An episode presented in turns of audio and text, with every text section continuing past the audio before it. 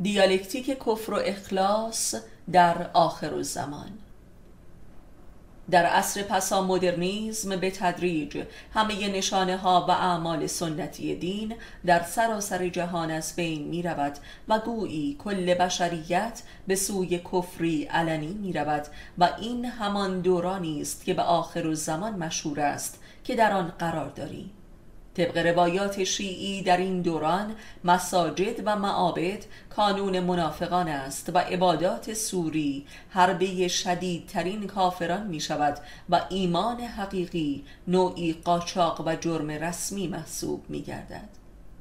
از جمله خاصیت معنوی این دوران سیاه از بین رفتن شرک در دین است و دین در جوامع بشری به دو قطب کفر مطلق و ایمان خالص تقسیم می شود که البته ایمان خالص در اقلیتی اندک و پنهان و در تقیه است و در انتظار ظهور ناجی موعود به سر می‌برد و به روایتی آنگاه که سیصد و اندی از مؤمنان خالص گرد همایند ناجی ظهور می کند و برای نخستین بار حکومت توحیدی در جهان برپا می شود